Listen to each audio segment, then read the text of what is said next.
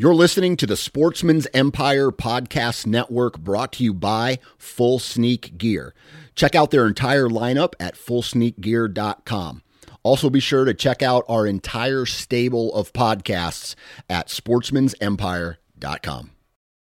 The Sportsman's Nation Podcast Network is brought to you by Moultrie Mobile. Transform the way you hunt with the all new base cellular trail camera connected by the Moultrie mobile app. Moultrie Mobile's industry best app gives you complete control over your camera settings, up to the minute updates from the field, and other interactive scouting tools on your smartphone or computer. Features like weather forecast, advanced species recognition, interactive maps, and a whole lot more. For more information and to make your purchase, visit www.moultriemobile.com. New from Moultrie Mobile, the Feed Hub offers first of its kind cellular connection and control for nearly any spin cast feeder on the market. When used with the Moultrie mobile app, you can monitor feed and battery levels, run feeders on demand, receive alerts when feeders are clogged, and remotely adjust feeding times. The Feed Hub is ideal for anyone who maintains feeders. Remove the guesswork and save time by planning feeder maintenance before you drive to your hunting property. For more information, visit moultriemobile.com. All right, guys, welcome to today's show. And joining me on the show today is a guy that I've been trying to connect with for quite a while now. Uh, his name is Brad Clay, and we have been going back and forth in emails and messages and trying to get connected. Well, it just so happens that he is in house with me today to record, and I can't wait. Now, Brad is the host of Final Descent Outdoors. It happens to be the longest running show on the Pursuit channel. He's also an, an ordained minister and I'm just excited to pick his brain about all the different hunts that he's done. Being a guy that's 12 years in or 13 years in now into the outdoor industry, um, to just hear a little bit about that from him, to hear some of his stories, both good and bad, I'm pretty pumped. So we're going to jump right into this one. I hope you all enjoy. Like he was doing things that were just badass. That was one of the coolest moments of my life. I was really scared, but knowing that Dan had the gun, I did have the rifle, like, we would be okay.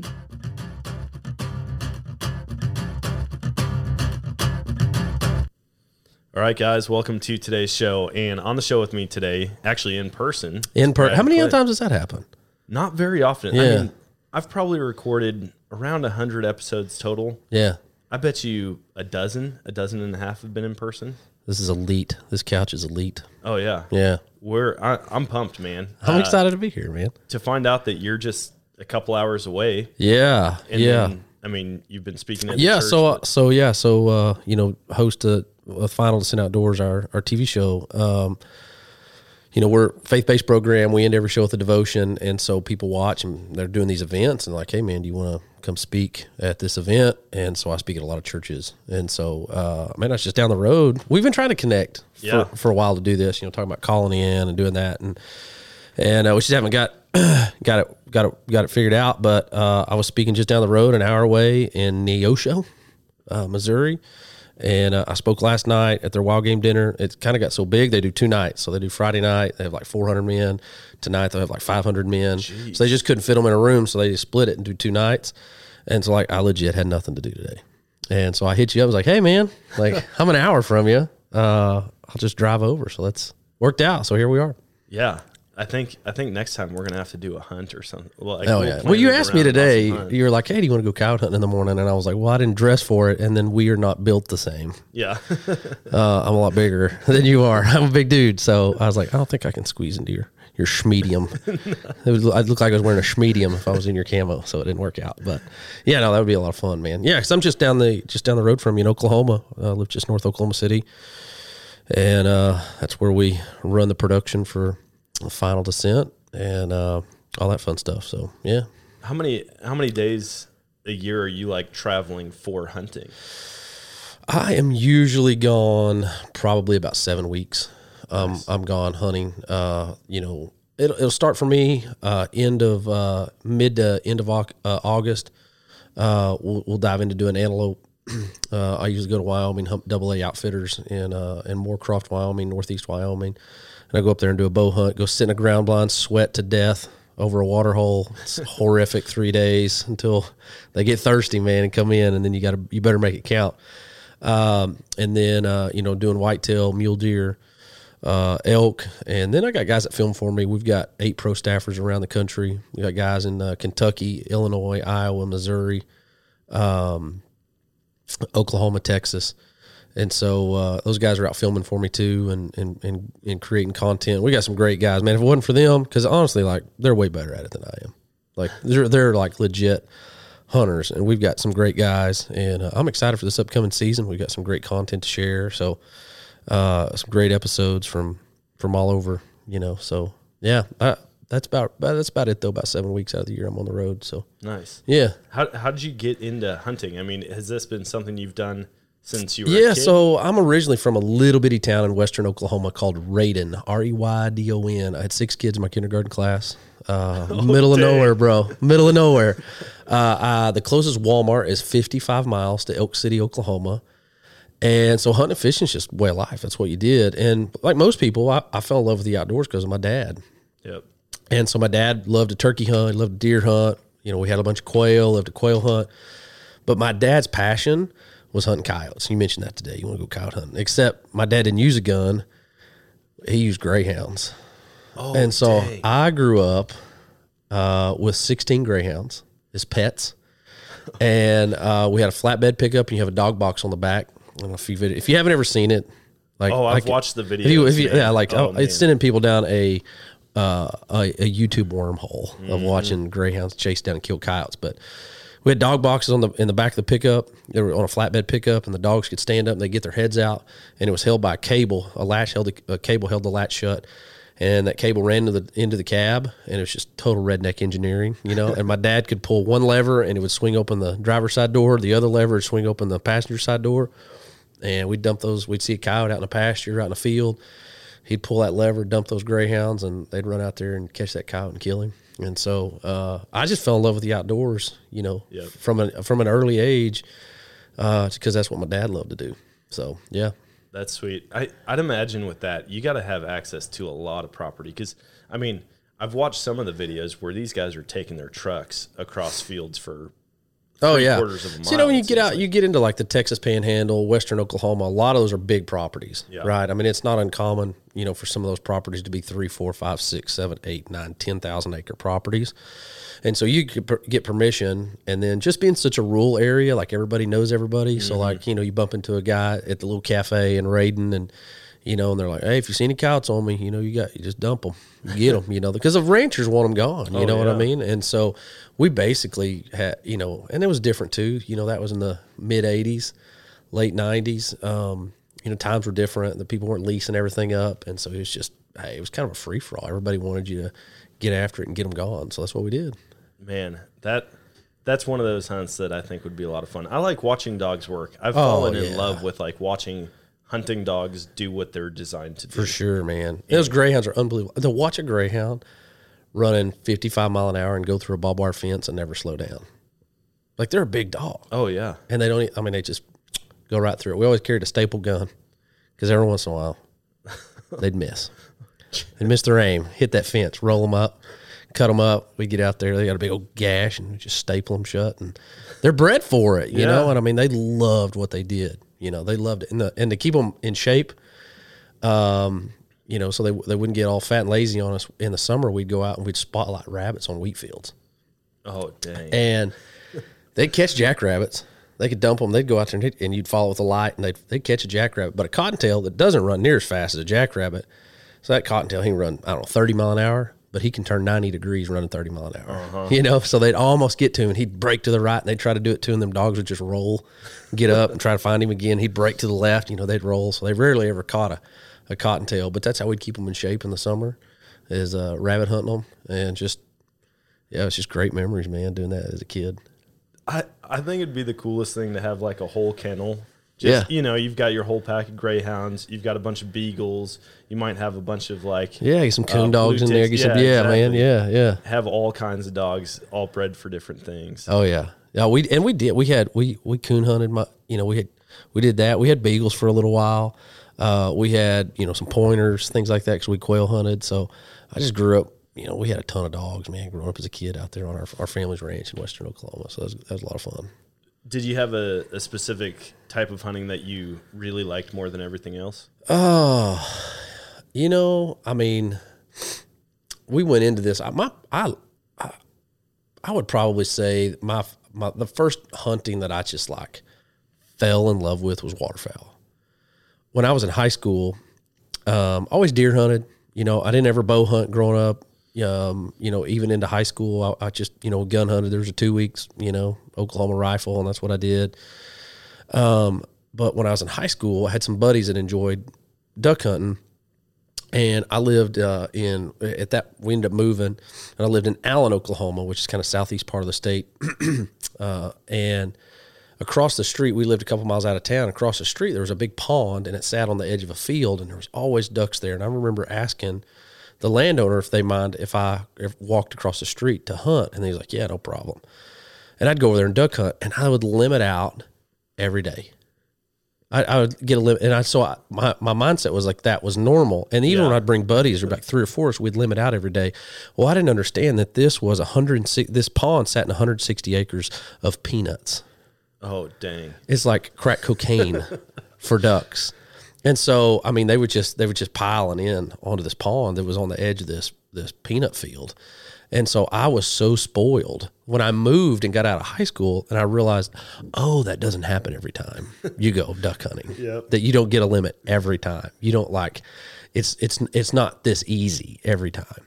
And so I kind of got spoiled, but that's where I kind of probably like I've like fell in love with it, like started spending like stupid money, mm-hmm. you know, because that can be an expensive sport. Oh, you know, very. man, you know, waiters, decoys, got into, you know, ended up getting lab dog, and I dove into it. But then when we started doing the show, I quickly realized, which I enjoyed big game hunting, obviously, but I quickly realized that seventy one cents of every dollar spent in the outdoor industry spent on hunting a whitetail, mm-hmm. and you know, we went into doing the show. 12 years ago when we started, we didn't know what we were doing. We still don't really know what we're doing, but here we are. Um, but uh, we went into it thinking that it was going to be, you know, 90% hunting, 10% business. And we learned really quick, like, man, if you're going to make it in this, like, you're going to have to figure out the business aspect of it, like partnerships with people, companies. You're going to figure that part of it out. And I learned really quick it's 90% business, 10% hunting. And we fi- we figured out like, listen, 71 cents of every dollar spent in the outdoor industry spent on hunting a whitetail deer we're going to have to shift and we're going to be primarily hunting whitetail deer so that we can keep our partners happy so they'll continue to support what we're doing so we continue to make episodes and continue to make content and so uh, we kind of figured that out and so you know through that i would i would say now my passion is hunting you know big deer Yep. you know that's that's it uh, mule deer whitetail i mean that's it's it's kind of you know kind of become the drug Yeah. yeah White whitetail hunting. I mean, that's what I grew up doing. yeah That was number one thing that my family was into. And it wasn't until my uncle and my cousin got into waterfowl hunting that I really branched out to anything else. yeah Well, I've I've come to really appreciate what we had up in Wisconsin, the property that we could hunt, the deer that would show up. I mean, we would it wasn't uncommon to sit out in the stand and see 40, 50 deer on opening day. right I've learned that's not that's not common in a lot of different places. Yeah, yeah. especially even down here in Missouri. Right. like a good day, you know, we'll see a dozen, two dozen deer.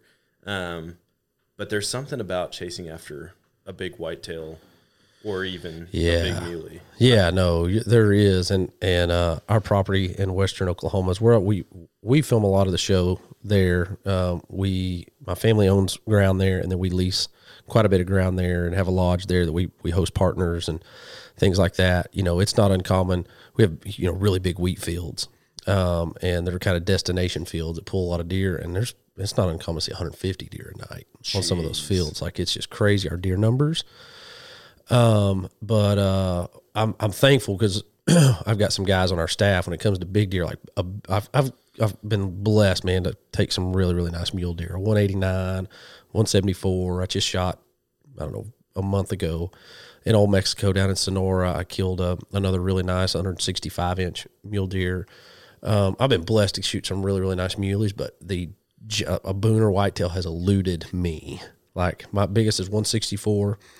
Um, I've, I've, but it's eluded me. But I'm thankful I got guys on our staff that are straight up big buck killers. And um, our biggest buck that's ever been killed on the show, we've had uh, two deer over 200 that have been killed on the show. And our biggest ever will be this fall. And I'm so excited. One of our staffers, a guy who there's nobody who deserves it more than this guy. His name's Johnny Maxwell. Uh, he killed a 214 in Oklahoma this year.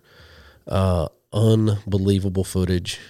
I mean, they got 28 minutes of him before he shot. He shoots him like at 4:30 in the afternoon in October. I mean, it's just gorgeous. He makes a scrape, works his way down the tree line, comes right to him, shoots him with a bow. It's just incredible. But the why it makes it so cool is that Johnny, a couple years ago, had a widowmaker heart attack, and Johnny actually wears a battery pack that pumps his heart. He's on the heart transplant list Dang.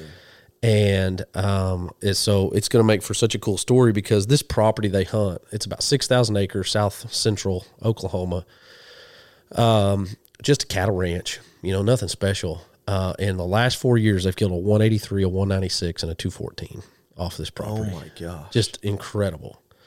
And the 196 was so Johnny Maxwell, his family owns the ground, and uh, one of our other staffers, Paul Powers, who's just a big buck killer. Like Paul's a guy who could literally take a tree stand and hang it on a light pole in the Walmart parking lot and kill a 180. it just doesn't make sense. Yeah. Like, why is he here? Why did you do that? And he's like, well, I just had a feeling, you know. I'm like, shut up, I hate you, you know but uh, they had they've just they managed this property um, just an incredible incredible management of, of just killing big bucks.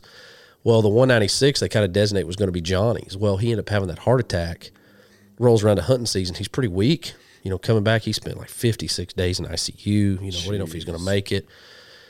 Well they patterned that deer. They, they'd been getting pictures of him and he was going to a neighboring property onto a field and they were like he's going to the neighbor's going to kill him.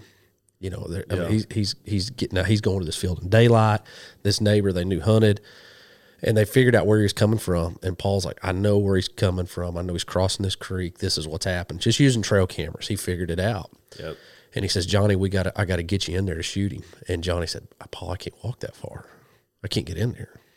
And he says well, i mean that's that's the only way we're going to be able to kill him. And he said i can't do it. And uh, johnny said you're going to have to go kill him. And he says i can't go kill him. That's your deer. You know you deserve it. You almost died. Yeah. that's your deer. And he said, Oh, it's our deer. I need you to go in there and kill him.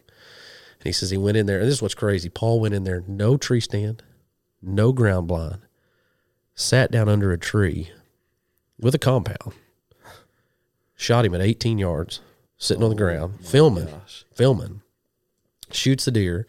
Incredible. Like unbelievable. Giant, 196 inch whitetail. He shoots him, walks back. He'd taken Johnny to another set, and they had a Polaris Ranger, and Johnny only had to walk about 40 yards to get into a tree, and they kind of hid the Ranger. And they walk back, and he meets him there, and he told him, said, I killed him. And he said, I just, I was bawling. He said, because I didn't deserve him. He wasn't mine. It was Johnny's. So we do that in an episode and talk about that 196. And, and Paul, at the end of it, he, they're all, they're both boohooing, bawling. And he says, I promise you, I'm going to make sure you get a giant. I'm going to help you get a giant buck. I'm going to help you get a, a big one. And it happened. And so Paul was filming. Johnny shoots a 214 inch giant deer. And so that'll be one of the episodes for this next year. Monster Bucks is going to use it for an episode as well, kind of telling that story. So we're, I appreciate David Blanton doing that. And uh, I sent him the footage and he was like, yeah, I think we, I think this qualifies, man. And so uh, anyway, um, but chasing big whitetail, man, and uh, seeing big whitetail, it's a chess match, and uh, it's just a passion, man. I love it. Well, and I think that's why people get so into it. You know, you get out west and you get you get to mule deer and elk where they they might travel dozens and dozens of miles, Yeah, um, hundreds of miles. You know, once they start doing their migration patterns. yeah, Whitetail, like once you get into those big boys, they're they're typically hanging tight in Mm-hmm. Yeah. a certain area. Yeah. I mean, ninety percent of the year they spend in Yeah. a couple acres, maybe. yeah, yeah. You know what's crazy about that deer? So that six thousand acres, they've hunted it for years. They never saw him before. They never seen him. He shows up, and I believe from the moment they got the first picture of him, I believe thirteen days later he was dead. Oh my god. and they'd never seen him before. And you're talking about the middle of 6,000 acres. So did oh, he yeah. just avoid, you know, they're out here running 25, 30 cameras. Did he just avoid them the whole time? Was he just super, super smart? Or, you know, as a rut came, did he travel from some other place? Did he Yeah. come in? You know, so they don't really know. But, uh, you know, they got a picture of him and it was all in the middle of the night. And they're like, okay, where's he coming from? Where's he coming from? How's he getting here? Yep. And so they just started using cameras, and their use of cameras is what's led to them be successful. You know, they they go and say, okay, we're going to put cameras here, put a little bit of feed out. You know, Oklahoma weekend bait. He's going to put a little bit of feed out. See if I get a picture of him. Nope, nothing there. And they'd rotate those cameras just around the, the perimeter of where they were getting consistent pictures of him. Yep. And then they found they got a picture of him like at three o'clock in the afternoon, and they're like, found the bedroom. Time to go. now we know. And they waited for the wind was right. They hung a set, sat down in it, hung it and sat in it. And he stood up 80 yards from them, skirted on the first night, came back in the next night and killed him. So, yeah, it's incredible. Gosh, I to have more than one encounter with a deer. I mean, even just to have my first encounter with a deer that size. Oh, yeah. I don't know what I'd do. Oh, yeah. Like I, I saw a 180. I want to say it's two years ago now, yeah. and the only time I've ever ever seen it, never had sheds, never had trail camera pictures. Saw him at like 330 yards Just a ghost. in the Boom, morning. Here he is. Yep, and he's just standing out there, and I'm like, that's the biggest deer I've ever seen. Yeah. like in the wild in Yeah. person. That's all I know about him. Yeah. Uh, I think the neighbor has a picture of him. Um, I've heard stories about it, but I don't think I don't think he's dead. Yeah. And if he's still alive, Yeah, it's one of those deer that would, you know, it's hard. It's hard to hide. Yeah. You know what I mean? It's hard to hide. So, you know, if he was dead and it was local, you'd probably have heard about it. You know, you'd Oh, think yeah. so. Social media, man, it's hard to hide a deer. Man, you you hear about like uh, conservation agents using social media now to bust people. Oh, there yeah. that guy who shot one in a different state, Yeah. and then tried to claim it in his home state, yeah. and it just took one person that saw it, and they're like, "No, I know that deer. I've got trail camera pictures." Yeah. he came up, he crossed state lines, poached it, and brought it back home. Oh yeah, no man. Social media is the is the it's the it's the uh, it's it's caught a lot of people. Yeah. you know by being stupid. I remember in Oklahoma, uh, some guys got caught. They took a picture of a deer in their yard, and the wildlife department was able to zoom in on their gas meter that they took the picture by, and get the number off the gas meter Oh my god. to god! know the location, like the of.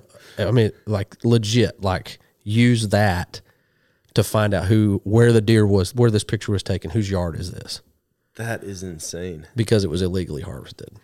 You know, so I mean, you're if you're dumb enough to do it illegally, and then you're dumb enough to post about it, Oh yeah. you should go to you. You deserve everything. Like throw the book at you.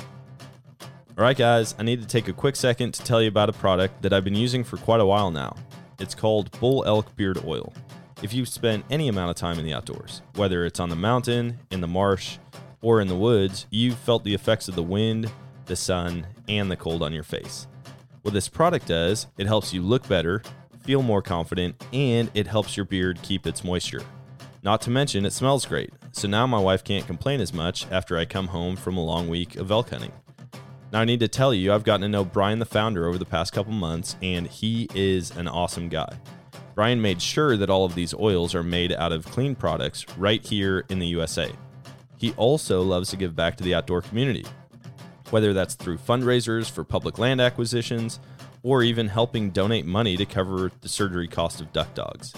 He's an amazing guy and he makes an amazing product.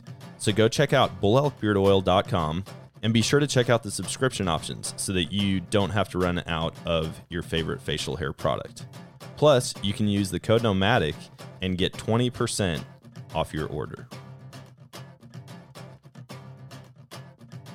I tell people all the time, I'm like, man, I don't I don't bend the rules at all when Yeah. it comes to hunting. Yeah. Like this is my passion. If I lost the ability to do this, I'd be I'd be a wreck. Yeah, And so I don't I don't mess around. Even like shooting I, I've had turkeys on my neighbor's property, literally three yards, monster toms yeah, on the other side of the fence. yeah, It would have been easy. Pull the trigger, pull them across. Yeah. No, not going to do it. Yeah. One, because I don't want to have to, like, trying to keep up with a lie would be so tough. right. Years and years and years of telling the story, like, you're going to slip up at some Yeah. point. And I don't want to have to lie about a hunt.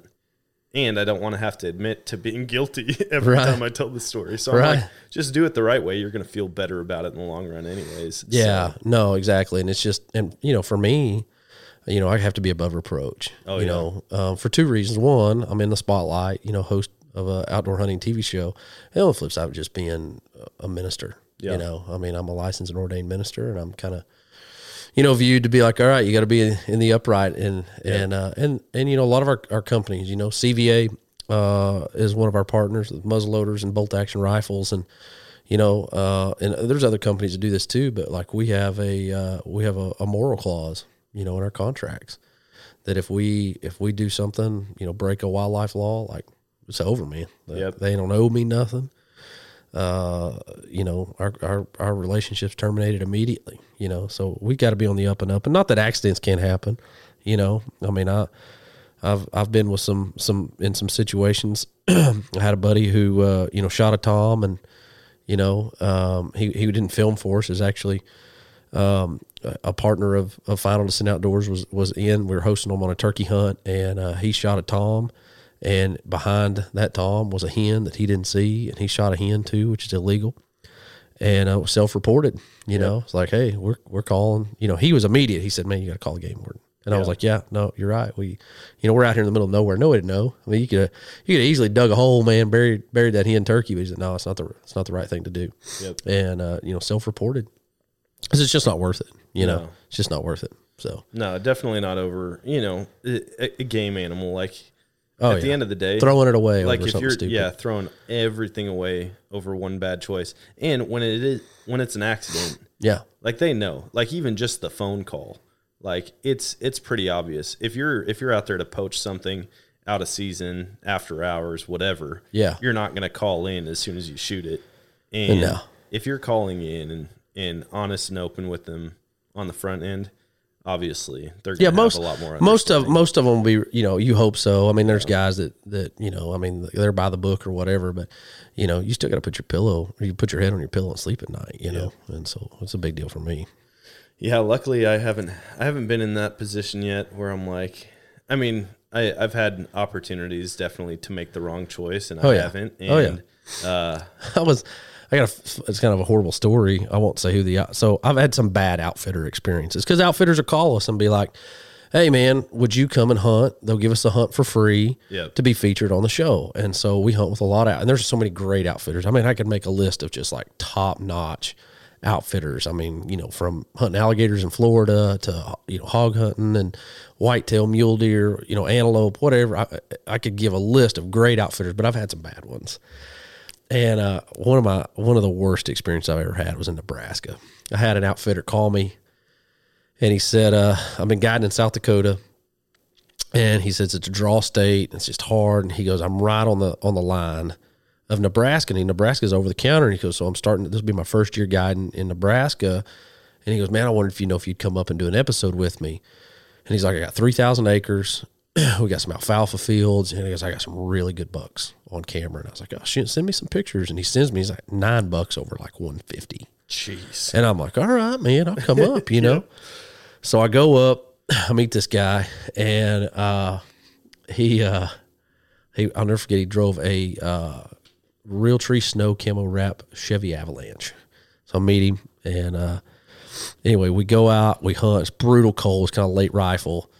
And uh, anyway, but the second morning, we're driving to where we're going hunting, and uh, there's a pretty good nine pointer standing in the bar ditch. It's like 5 a.m.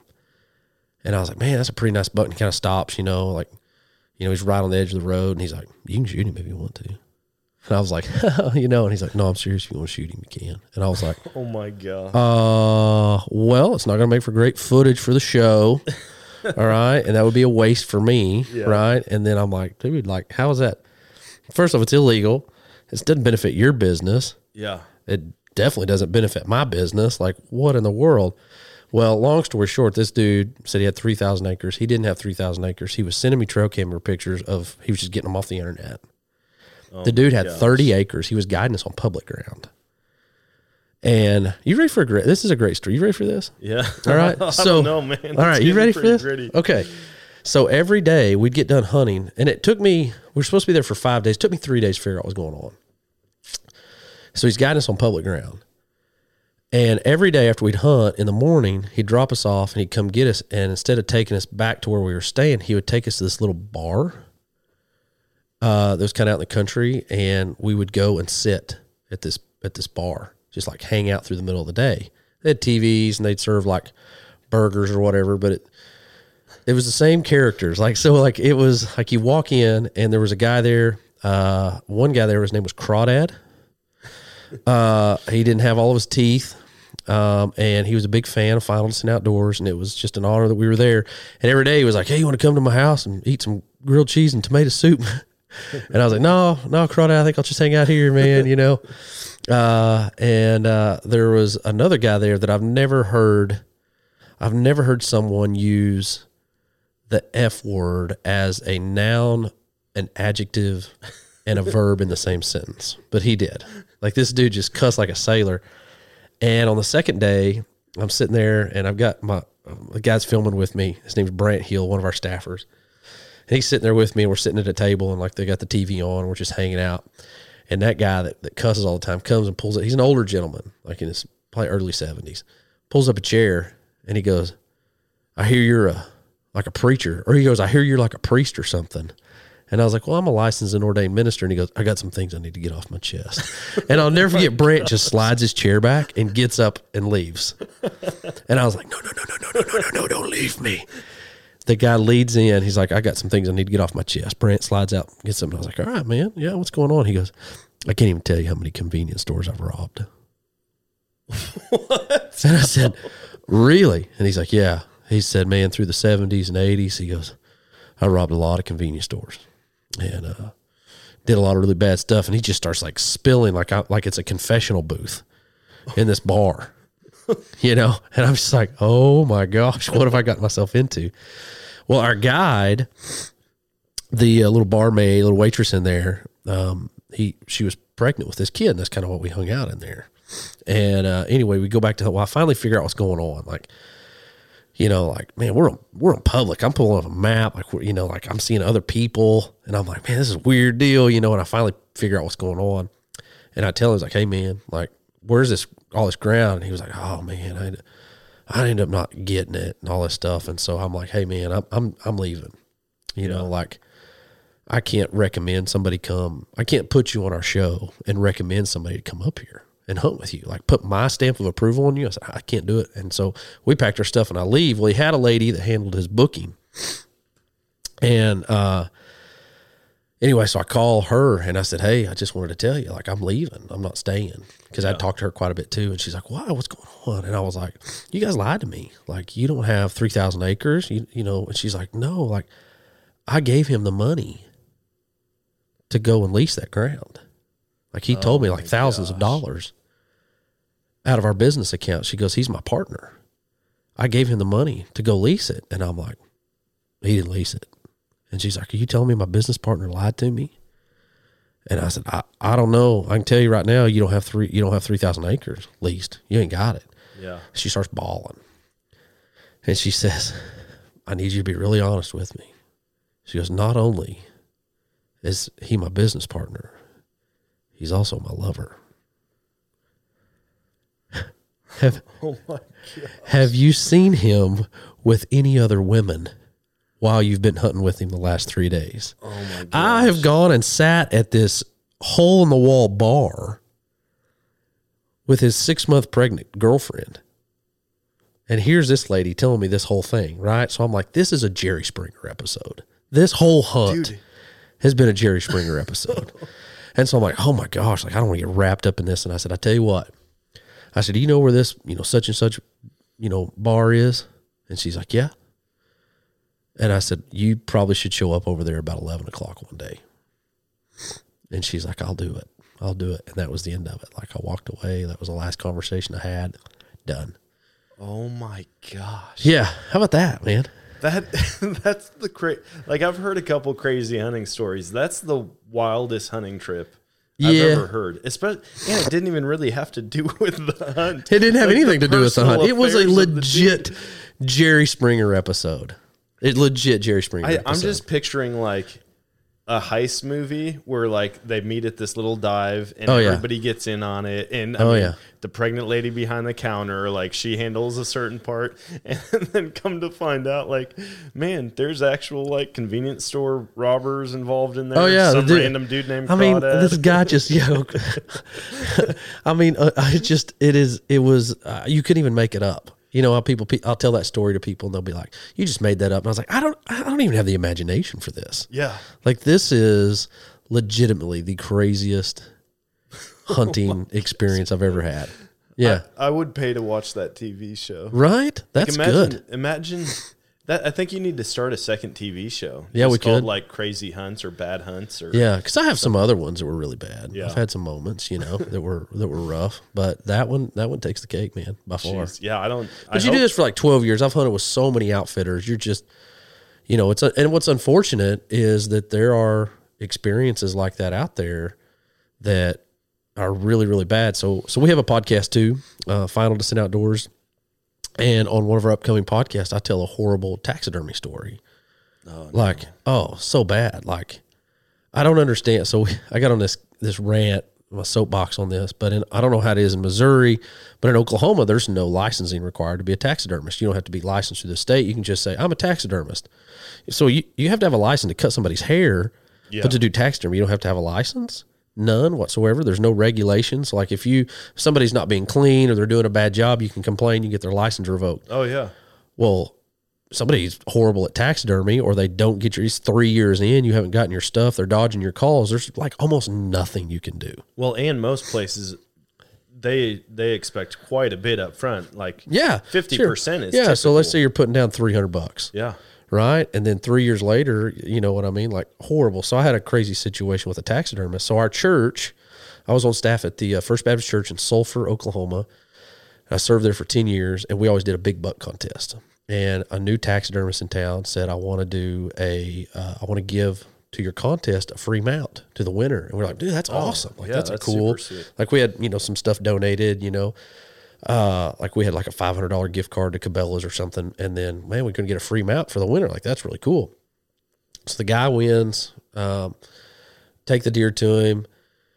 Uh, it's like you know six months, seven, eight months. You know, hey, where's that deer? How's that coming? Oh yeah, well, I'm, I'm getting close. You know, and then it'd be like a year, and he's like, oh, he's drying right now, and then like three weeks later, call, hey man, we're gonna see if we can get our guy that deer, and it just kept on with this like this lie about Yeah. the deer.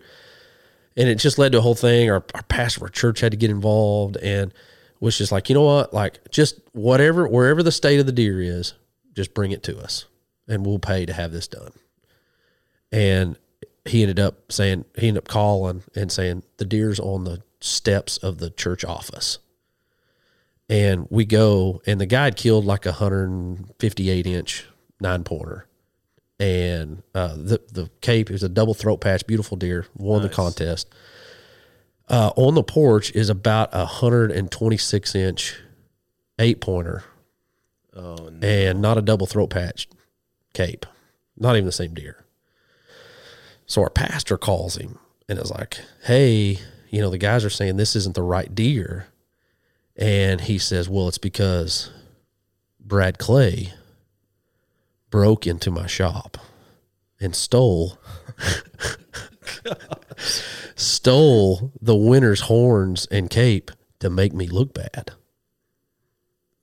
That I broke in. Yeah, you're out there just intentionally. Yeah, on staff minister of a church, host of a national hunting TV show to make you look bad. yeah, just trying to put the little guy under. trying to put he's he's next door. He's shared a wall with Abuelita's Mexican restaurant.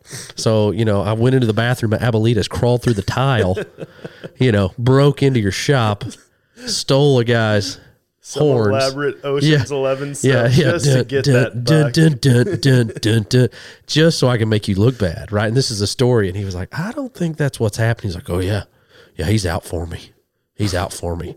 And I'm like, What? You know, like what the heck, man? And uh, anyway, years go by. Like, I mean, it's gone. Like this deer's gone. Like the guy ends up closing up shop, moving to a new town, opens up another business, takes people's money, ends up shutting down. Like, I mean, he's got anyway. Finally, Oklahoma Wildlife Department shuts this whole thing down. they ended up running an ad in the paper and saying at the Murray County Expo, if you had any business with this particular taxidermist under these names, these aliases, we are have freezers and horns laid out. You can come and get your stuff. There was over 300 Oh my gosh. bucks that he had not done, bobcats, waterfowl, all these other mounts that weren't ever done. And guess who's we found? The That winner of that. I mean, we're talking like eight years later, That is amazing. found it. But uh, you know, but it was my fault because you know I was Oh, trying yeah, to I yeah. was trying to ruin his business. Yeah. So anyway, you just been around, I guess, in the outdoor industry long enough, you kind of get some crazy stories. So there's two of them for you. Man, that's yeah, that's intense. I haven't I haven't had too many crazy encounters with people like hunting hunting public land out in Colorado. You run into some Yeah, stuff, yeah. and you get you know Yeah. you get private land people that are are coming on the public to push all the big bulls back onto private. Yeah. you know Yep. we've we've just kind of run into some stuff that Yep. seemed shady, maybe not illegal, but definitely I wouldn't get involved with it. Right. Um, yeah, hopefully I don't run into anything like that. Shady stuff, man. Yeah. Shady stuff. What uh are are there any hunts that you haven't got to do that you're just like, man, this is it. This is what I want to do. Top of the bucket list type of thing. Yeah, man. I mean, my top of the but so it would have been I, I wanted to kill a big bull elk with my bow, and this this past September, uh, I was able to get a, a landowner permit in New Mexico, um, and uh, it happened so fast I just didn't have time to screw it up. Um, but I killed a 364 with my bow. Um, it was unbelievable. I mean, we spotted him at like 1,200 yards up on a on a ridge. Worked our way to him. He ended up being with like six other bulls, and uh, next biggest was like like 280, and uh, he ended up working his way down into the bottom. And uh, anyways, big heavy cedars, and uh, we were sitting there, and, and uh, we we see see his feet coming, and uh, I pop up on my knees, put on my release, shooting a PSE Evo EVL and I have a HHA single pin, and I had it set at twenty. And I mean, it's like I pop up on my knees, put my release on, and I'm like, I got to draw now. Like he's it's he's here, and so I draw, and uh, my buddy, I said, how far? And he says forty nine, and I said, how far? He said forty nine, and so I'm like. All right, we're going to guesstimate a little bit with this pin. Kentucky and so yeah, so I'm like, all right, come up. Mm, he's quartering to he, and he, but it made it. He'd come out and he stopped perfect, like in the sun, like it's just gorgeous footage. He looks back over his shoulder, you know, and he's quartering to me a little bit, and I, I mean, I, I double lung him, man, Oh gosh. and uh, it was incredible. So that was a big one for me. I've killed several bulls, killed them with guns, but I hadn't killed. I wanted to kill a big one with my bow, and and that happened, and it was incredible. Uh, but I really want to go to New Zealand. I want to do a red stag. I want to do a New Zealand red stag. That's a bucket list for me. Um, uh, man, I I'd like to, you know, um, I'd like to kill a big moose eventually. You know, I feel like it's just like rich man game, and that's a tough one to go kill a big one. yeah. Um, but I'd like to do that. And yeah, we're supposed to go to Africa if, if COVID stuff will kind of clear up. And, and now that it's kind of, we'll hopefully get there. We've, we've, we've booked that. We got plane tickets already bought. But uh, a kudu is also on my list. You know, I want to do I want to do a kudu, and uh, got an outfitter over there that we're going to hunt with. That's that's working with me on, on doing a kudu and, and a bunch of other plains games. So yeah, but but the red stag is is is numero uno on the list, man. I want to kill a big sucker roaring. Mm-hmm. Uh, whew, that's it for me. Dude, and the and the terrain out there. Like just Oh. the scenery of Gorgeous hunting out there. Yeah, it's the Lord of the Rings, man. Yeah. It's the Lord Like of the Rings. you're hunting in Mordor for a red stag. exactly, exactly. Frodo, help pack him out. Let's go, bro. You know, yeah. No, it'd be awesome. That's like bucket list for me. yeah. Yeah. That that would be really sweet. Mine mine is a moose. I Yeah. want to shoot a big moose in the Yukon with my bow. Yeah, I I just think Alaska has so much to offer. Yeah. And even if you weren't successful in the sense of bringing home an animal, imagine just floating a river in the middle of nowhere it's in gorgeous. Alaska for a week. No, I've I've uh, I've done caribou uh, out of Kotzebue, um, which is like, you know, 200 miles from Russia. You know, Uh, flew up there. Um, I spent 13 days in a tent, 60 miles north of the Arctic Circle.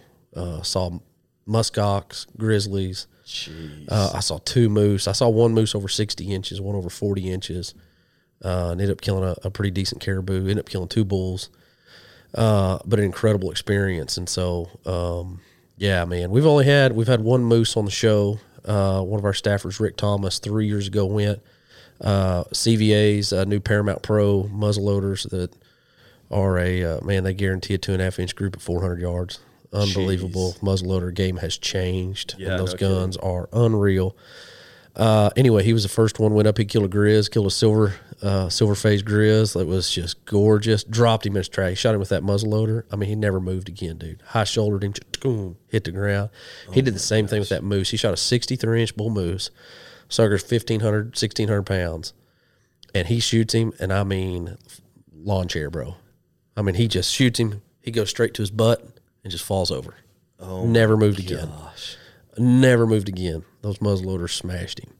And so, yeah, it was awesome. So that's first grizzly and the first moose killed with it uh, for, for CVA. So they were pretty pumped about that. yeah, I bet. I that's one thing I haven't gotten into is muzzleloader hunting. Oh, yeah. My my dad got one years ago. I mean, just probably some cheap one from Walmart. Oh, yeah. And he's like, "Hold on, you mean I get one shot with this thing? Yeah. that's it."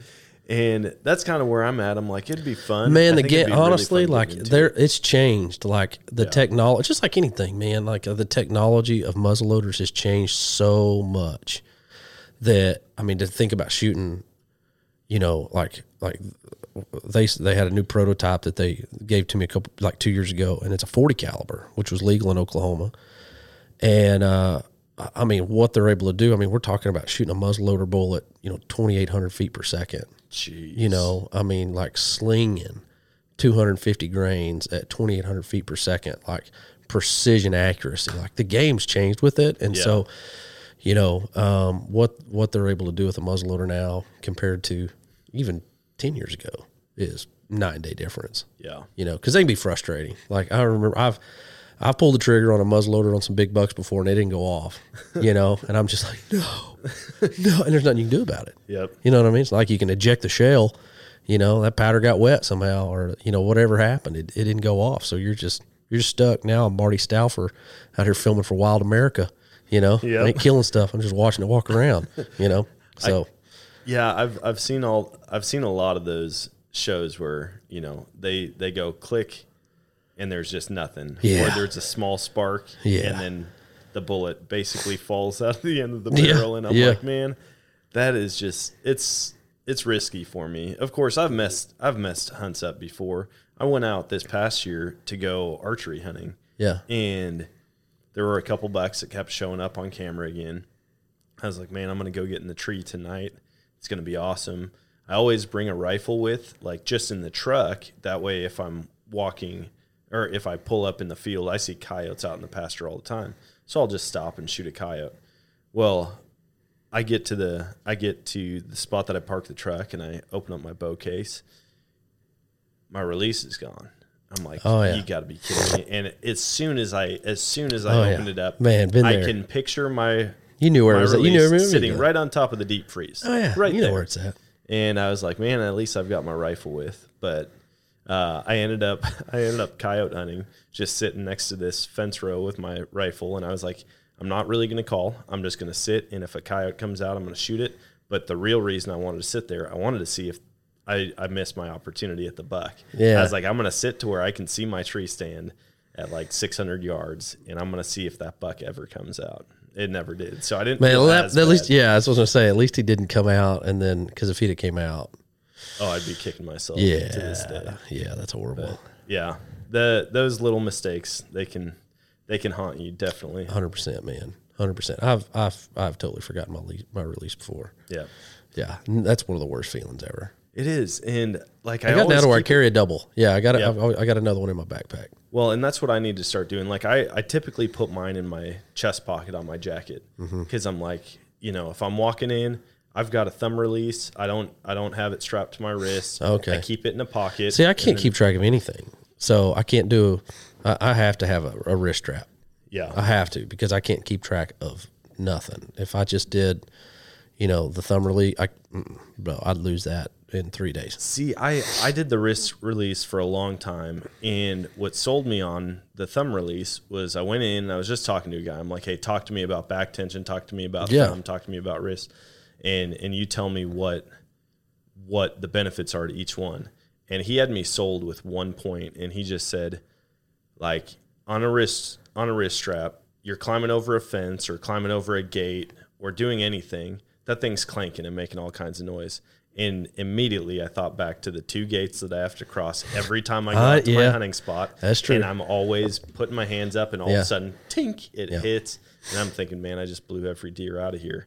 And so that point alone, I was like, man, I'll put it in my pocket. I don't have to have it messing with my stuff. Yeah. I don't have to have it making noise. I'll clip it onto my bow once I'm in the tree stand, and then I'll be done with it. So, Yeah. To each their own, man. I Yeah. just lose it, and then I'd be screwed. You know. Yeah. Yeah. So yeah, I, but I, I did put an extra one in my backpack, so I can always make sure I got it. that's a good idea. I Yeah. might have to do that. Yeah. Well, man, I appreciate you not only driving over here, Dude, taking the time no, to hang out and chat. it was it was fun. This was a long time coming. We talked about it because we connected through TikTok. Yep. Yeah. Which, by the way, it was great dancing the other day. I saw you doing a dance.